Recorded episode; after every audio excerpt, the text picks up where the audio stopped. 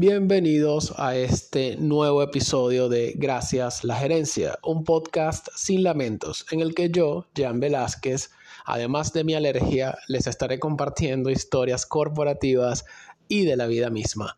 Una semana sí y la otra semana no. Comenzamos.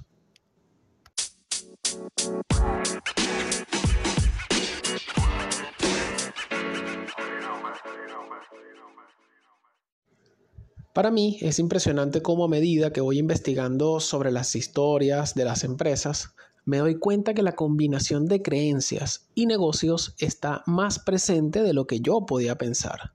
De hecho, lo que me sorprende aún más es que es la fe la que termina diseñando el modelo de negocios de algunas empresas.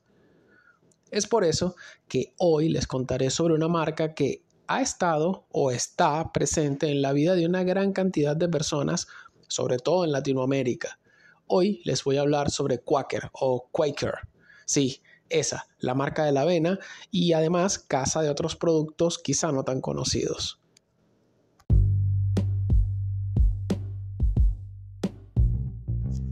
Ferdinand Schumacher, mejor conocido como The Oatmeal King o el Rey de la Avena nacido el 30 de marzo en Celle, Hanover, Alemania, y fallecido en 1908 en Akron, Ohio, Estados Unidos. Ferdinand era hijo de un comerciante. No me quedó muy claro porque no encontré documentación sobre qué hacía la madre. Lo que sí es que completó sus estudios básicos en su natal Alemania, al mismo tiempo que trabajó en diversos almacenes de barrio.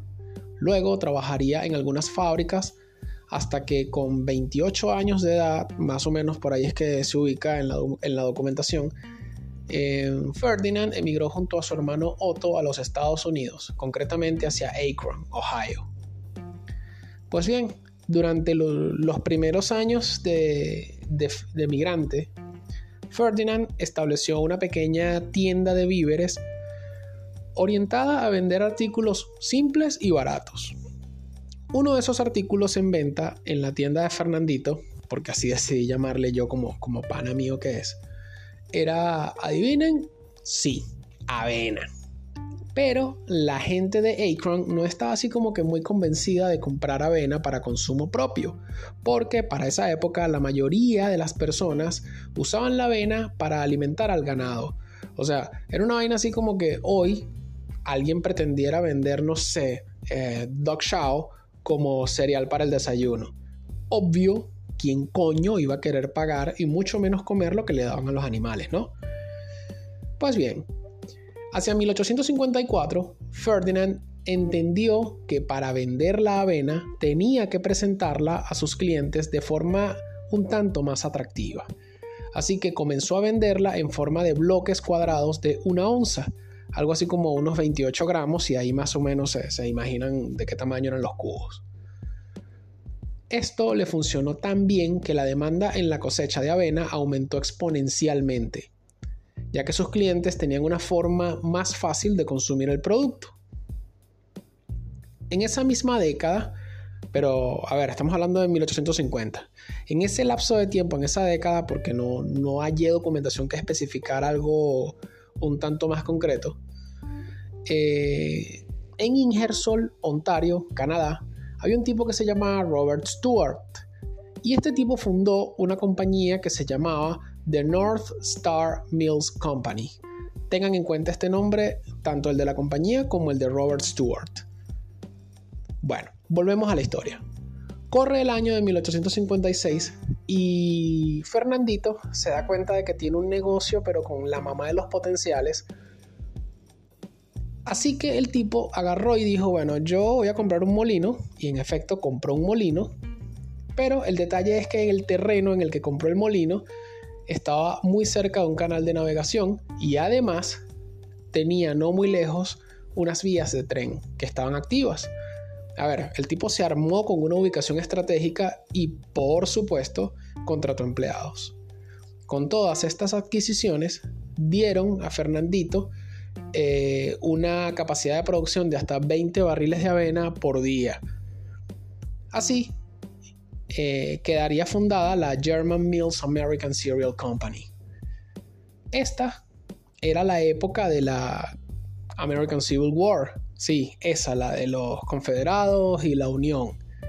Para la gran mayoría, la guerra era una desgracia, como es de entender.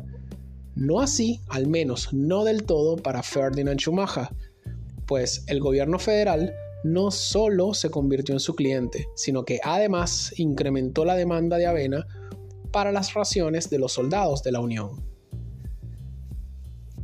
En el año de 1863, ante el incesante aumento en la demanda de avena, Ferdinand Schumacher decidió mudar su negocio hacia Mill Street en Akron. A ver, que se movió un puntito al otro, pero no salió de la, de la misma ciudad.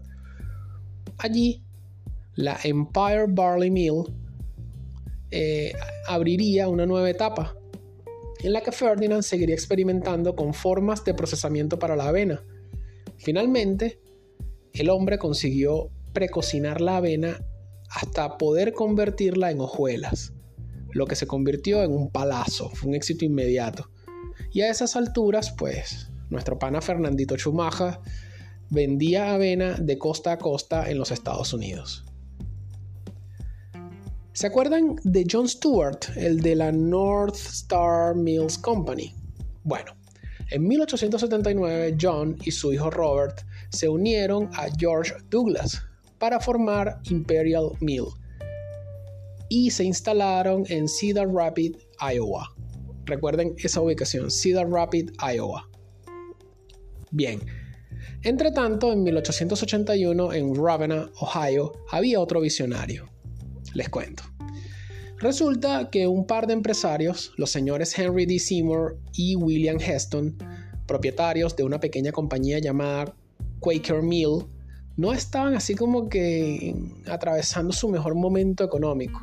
Y aquí es donde entra el bendito visionario, el señor Henry Parson Crowell, quien al ver el potencial de la compañía, aunque estaba eh, eh, enfilada a la, bancarrota, el tipo entendió que la compañía tenía un potencial interesante y finalmente decidiría comprarla a sus dueños originales, quienes efectivamente aceptarían su oferta.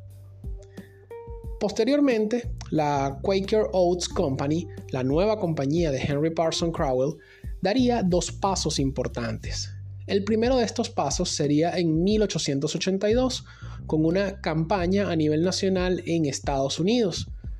Y todo para promocionar su marca. A ver, 1882, una campaña promocional a nivel nacional en Estados Unidos.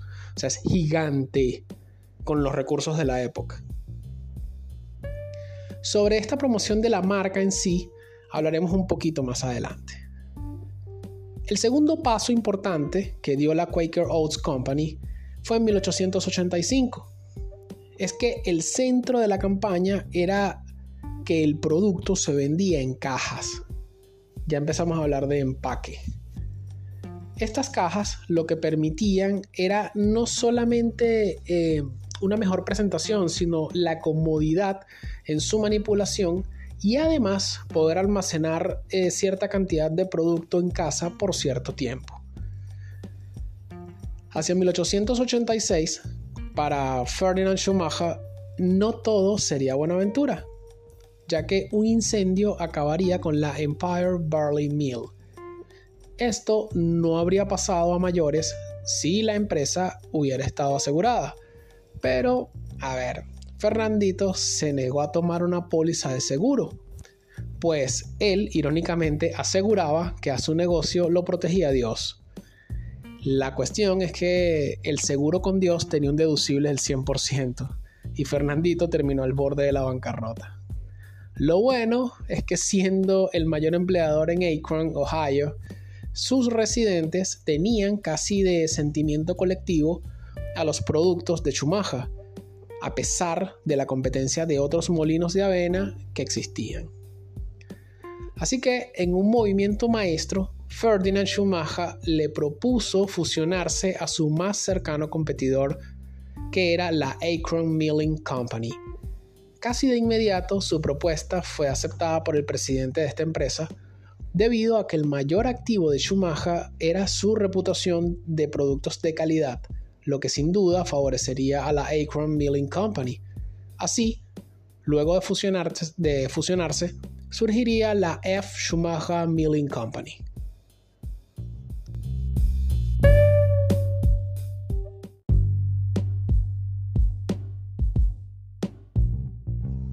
Si tuviéramos que comenzar por algo en concreto para entender la identidad del señor del sombrero de Quaker, tendríamos que hablar de, adivinen qué, sí, sí, religión, porque una vez más la religión está detrás de un negocio. ¿Se acuerdan del señor Jorge Zorro? Si no lo recuerdan es porque no han escuchado el episodio sobre Cadbury. Así que pueden escucharlo y vienen otra vez. No mentira. Igual les hago un resumen para que quede clara la referencia. Sobre el señor George Fox, su vida destacó por ser disidente de lo que se conocía como la Established Church o la iglesia establecida.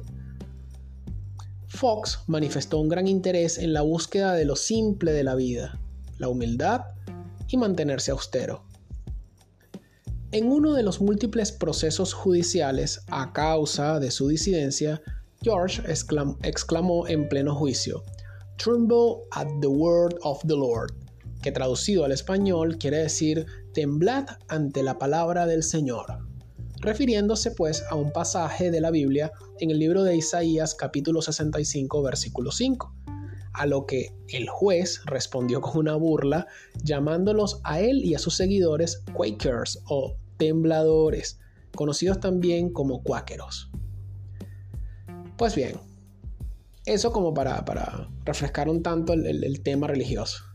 En Ravenna, Ohio, el 4 de septiembre de 1877 se registra la primera marca y logo comercial de un cereal para el desayuno.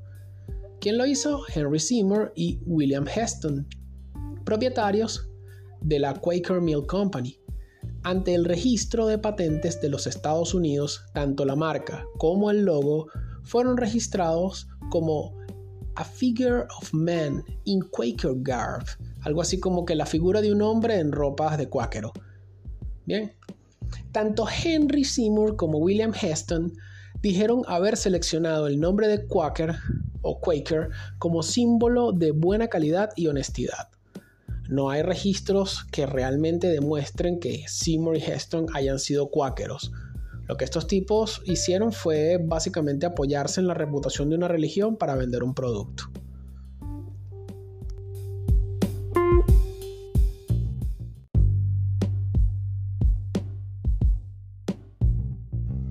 En 1901, y tras ponerse de acuerdo, Henry Parsons Crowell, John y Robert Stewart, George Douglas, y Ferdinand Schumacher decidieron fusionar sus cuatro molinos, comenzando con The Quaker Mill Company of Ravenna, propietaria del logo del sombrero. También la Imperial Mill de Cedar Rapids, Iowa. Se suma a la lista de esta fusión The German Mills American Oatmeal Company. Y por último, la compañía con el nombre más jodidamente largo, The Rob Lewis Company, American Oats and Barley Oatmeal Corporation. Todos estos molinos, ahora fusionados, darían paso a The Quaker Oats Company. A ver, esta, esta fusión era literalmente un trabuco, un junte de puro cuarto bate, los galácticos empresariales de la época. Tenían nada más y nada menos que a Henry Parsons Crowell, conocido como The Cereal Tycoon, o sea, el magnate del cereal, y otra mente maestra como la de Ferdinand Schumacher, alias The Oatmeal King, el, el rey de la avena.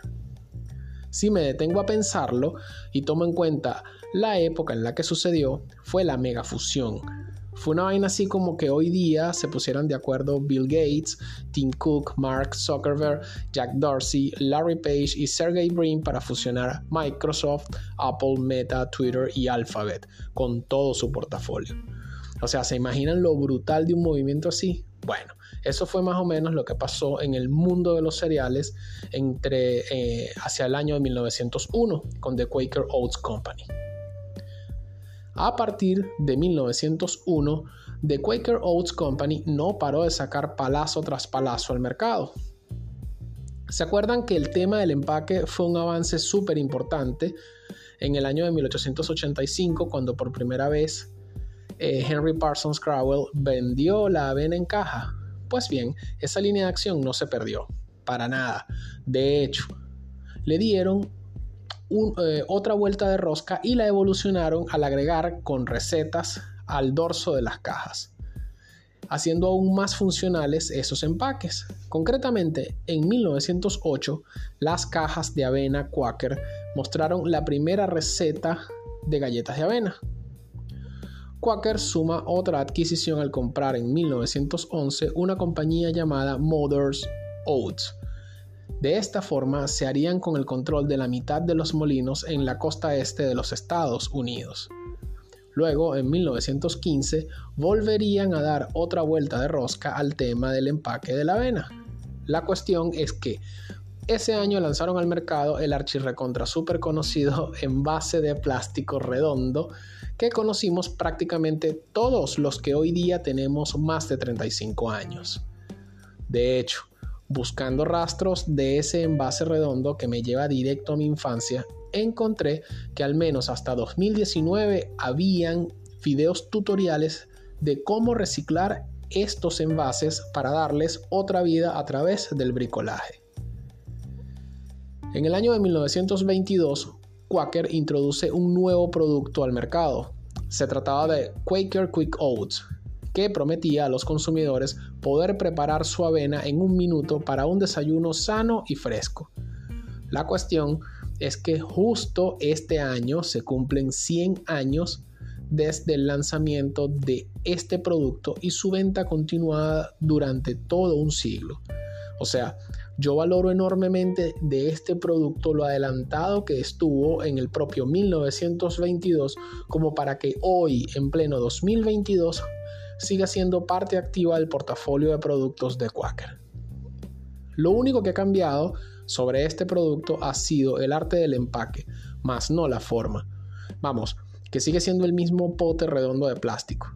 En cuanto al nombre, ahora se llama Quick One Minute Oat, pero el concepto en sí prevalece. Y eso para mí es una vaina brutal, porque, a ver, ya yo he trabajado como product manager y sé lo que cuesta llevar una idea desde el concepto hasta ser producto en sí pero, que además ese producto se mantenga activo por un siglo, mierda. O sea, eso sí es una vaina del más allá. O sea, sencillamente brutal. En el año de 1961 sale al mercado Life Cereal. Este producto también sigue activo en la actualidad. Viene en sabor original, canela, vainilla y chocolate. En 1966 lanzaron Quaker Instant Oatmeal, y aquí me detengo un poco. Este producto fue el siguiente paso luego de Quaker Quick Oats, cuya promesa radicaba en la rapidez de la preparación de la mezcla, que en sí precisaba de un minuto para que pudiera ser cocida. Con Quaker Instant Oatmeal, básicamente leche, avena, un tenedor revolver y listo. Era aún más rápido el proceso. Ni siquiera necesitaba cocción, lo fino de Quaker es que siempre supo entender la necesidad y el problema de los consumidores y de esta forma encontró siempre el huequito para satisfacer esa inquietud, eh, esa necesidad y solucionar ese problema que, que tenían los consumidores, que para los efectos era poder desayunar rápido, pero lo más saludable en la medida de lo posible. Bien, hacia 1970 Quaker Instant Oatmeal era un éxito rotundo. De hecho, formaba parte fundamental del desayuno de millones de personas, pero faltaba algo, un toque especial. Así que esta gente decidió agregar sabores a esta avena instantánea y no se les ocurrió otra, otra cosa que salir de primera mano con Quaker Instant Oatmeal Maple and Brown Sugar Flavor. Un bombazo, señores. Una avena que se prepara ultra rápido y con sabor a sirop de maple con extra de azúcar morena. Un palazo. La granola, desde que los hermanitos Kellogg's empezaron a experimentar con, con su textura y presentaciones, siempre fue una mezcla de sabores que fue y es aún atractiva para desayunar. Si quieres saber más cómo fue que llegamos a conocer la granola, tienes que escuchar los episodios 6 y 7 sobre Kellogg's, religión y yogurt. Bien, volviendo a la historia actual que nos ocupa, eh, Fue por estos atributos que les comento de la granola que en 1981 Quaker introduce al mercado unas barras de granola. A estas barras las llamaron Quaker Chewy o simplemente Chewy como las conoce todo el mundo.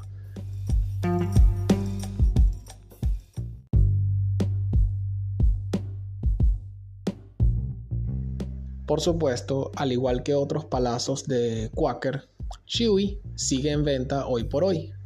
Vienen en cajas de 6 barras con chispas de chocolate, mantequilla de maní y chispas de chocolate.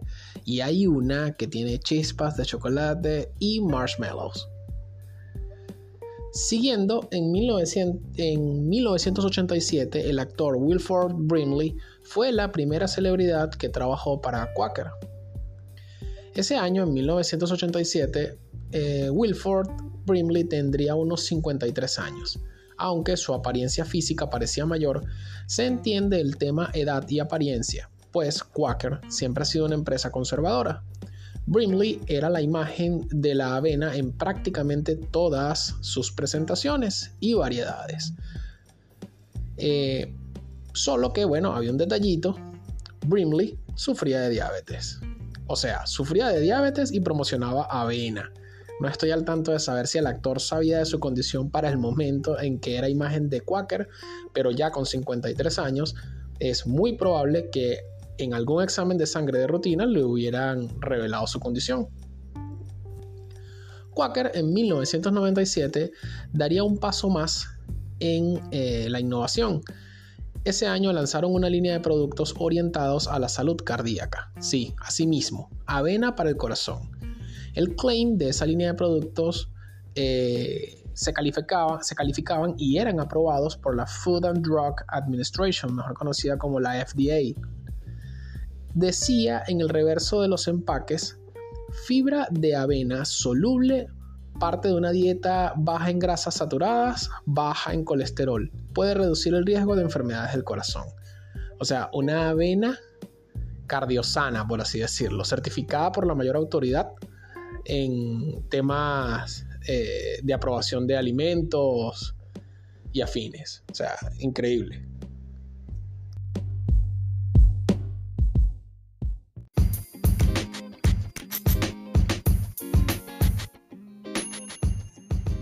Diciembre del año 2000. Iniciando un nuevo milenio, las ventas de bebidas carbonatadas estaban en caída, tanto que el presidente de Pepsi por aquellos años, el señor Roger Enrico, entendió que era hora de apostar fuerte, pero muy fuerte, por las bebidas New Age. ¿Y qué eran las bebidas New Age en el año 2000? Básicamente eran bebidas no carbonatadas con sabores a frutas o hierbas y niveles reducidos de sales minerales que se consideraban, y abran comillas, deportivas. Ya en esa época Quaker Oats tenía en su portafolio de productos, eh, tenía un portafolio de productos que distaba mucho de solo tener avenas en su haber. Vendía sus famosos fritos, las barras chewy, aunque la verdadera joya de la corona estaba en su línea de bebidas, porque Quaker tenía línea de bebidas. Y esa joya era nada más y nada menos que Gatorade. En el mercado de las referidas bebidas New Age, Quaker con Gatorade tenía un 78% del mercado estadounidense, mientras que Powerade de Coca-Cola ocupaba el segundo lugar con un 15%, mientras que Pepsi Cola con su bebida All Sport estaba en un muy distante tercer lugar eh, que de hecho eran tan malas las ventas de All Sport que Pepsi la vendió en muy poco tiempo. Hay que tomar en cuenta en todo este contexto que Coca-Cola estaba teniendo problemas, eh, básicamente sus ventas habían bajado, manejaron mal un escándalo heavy con envases contaminados en Europa y como pocas veces, pues les estaba fallando el marketing y para colmo, ese mismo diciembre del año 2000, Coca-Cola aceptó indemnizar por 156 millones de dólares a trabajadores negros que les habían demandado por discriminación salarial. O sea, nada, estaban, estaban pero de verdad con todo en contra.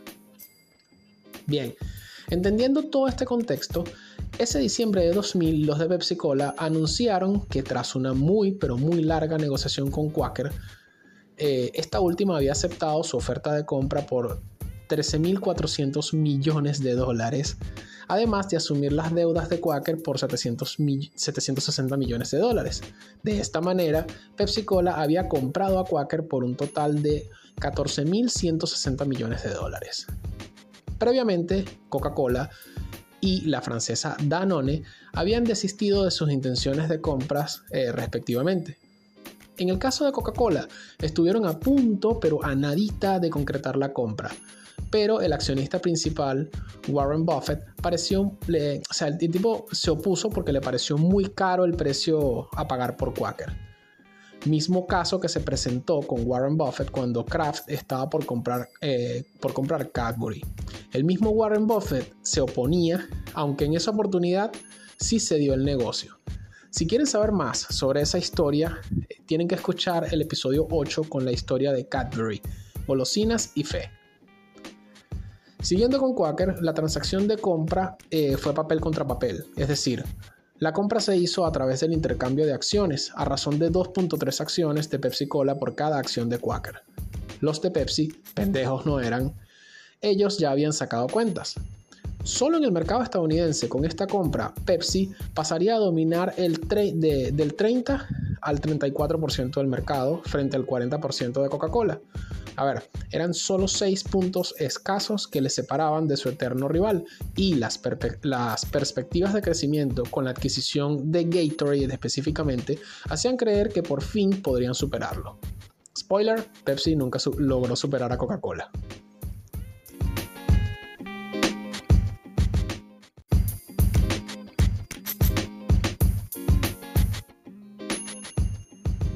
El que esté libre de pecado, que tire la primera piedra. Quaker no puede tirar la piedra. Veamos sus escándalos. Comencemos entre los años 1940 y 1950. El Massachusetts Technology Institute, mejor conocido como el MIT, y Quaker alimentaron niños de edad escolar con avena radioactiva para probar los efectos de la radiación. La mayoría de los niños terminaron con problemas severos. El caso fue revelado en 1998 en un artículo del New York Times. 2016. Quaker fue demandada por publicidad engañosa. Quaker siempre ha promocionado la avena como un alimento sano y rico para el desayuno.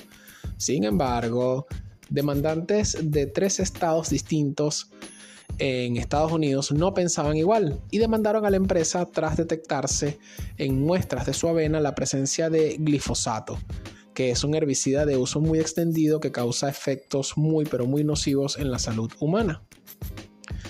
Finalmente, en 2020, la empresa es demandada nuevamente, esta vez por un tema racial, o sea, como lo que le faltaba.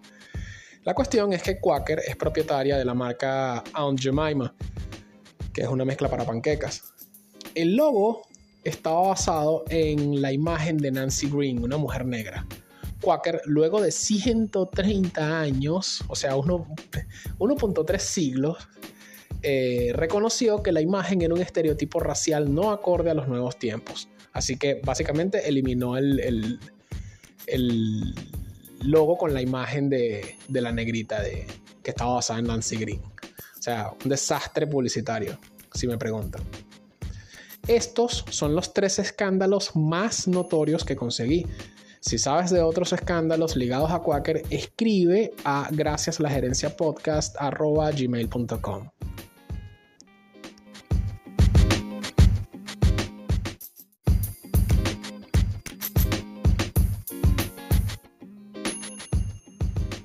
la historia de Quaker es interesante, desde lo increíble que puede resultar cuando personas talentosas se ponen de acuerdo y unen su potencial. Cuatro visionarios. Henry Parsons Crowell, John y Robert Stewart, George Douglas y Ferdinand Schumacher, y sus cuatro molinos son un ejemplo de ello. La religión que, a ver, ya no me cabe la menor duda, da para todo, pero especialmente para los negocios. La imagen de la avena Quaker en sí inspira los valores de una fe que ninguno de los cuatro fundadores creía, pero que resultó muy rentable. Toda una paradoja. Bien, de esta manera termina la historia de Quaker. la, famosa avena y de verdad creo que ha sido una de las historias que más me he disfrutado. Espero que haya sido lo mismo para ustedes. Eh, esta fue la historia de Quaker.